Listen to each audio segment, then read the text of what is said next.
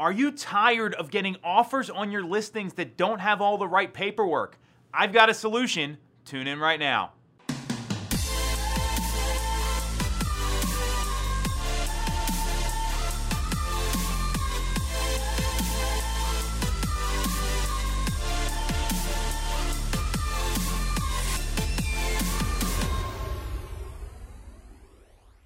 The market is fast paced. Homes are selling, multiple offers, all these great things are happening for sellers. And if you're able to go list homes and you have that skill set and you've made that a serious part of your business, it's a great time to be listing properties. Here's one of the problems a lot of people don't talk about offers come in and they don't have all the right paperwork. They're missing pre approvals, pages from the agreement are missing, things aren't signed, the seller's disclosure's not there.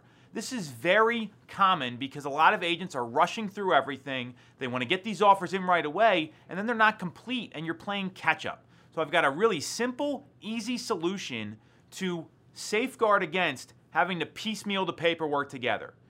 Post offer instructions for your listings on the MLS.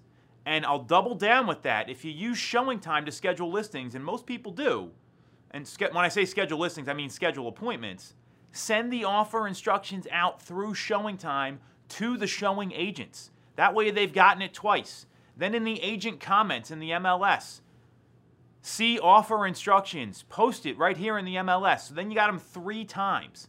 And on there, spell out exactly what you're looking for. So here's our license number you need to put on the contract.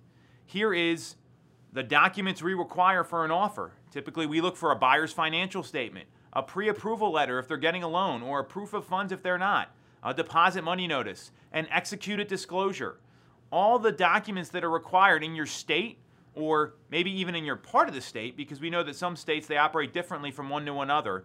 Post it all right there so all the agents know what to do, and that way you're not tracking down all this extra paperwork.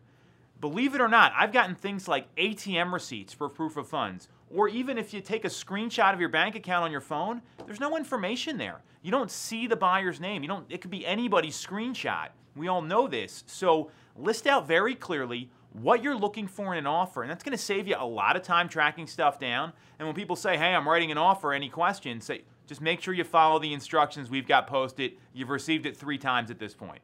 And that's going to be the best way to eliminate the paper shuffle, streamline getting these offers presented and accepted for sellers, and ultimately helping your seller and helping you get those homes sold.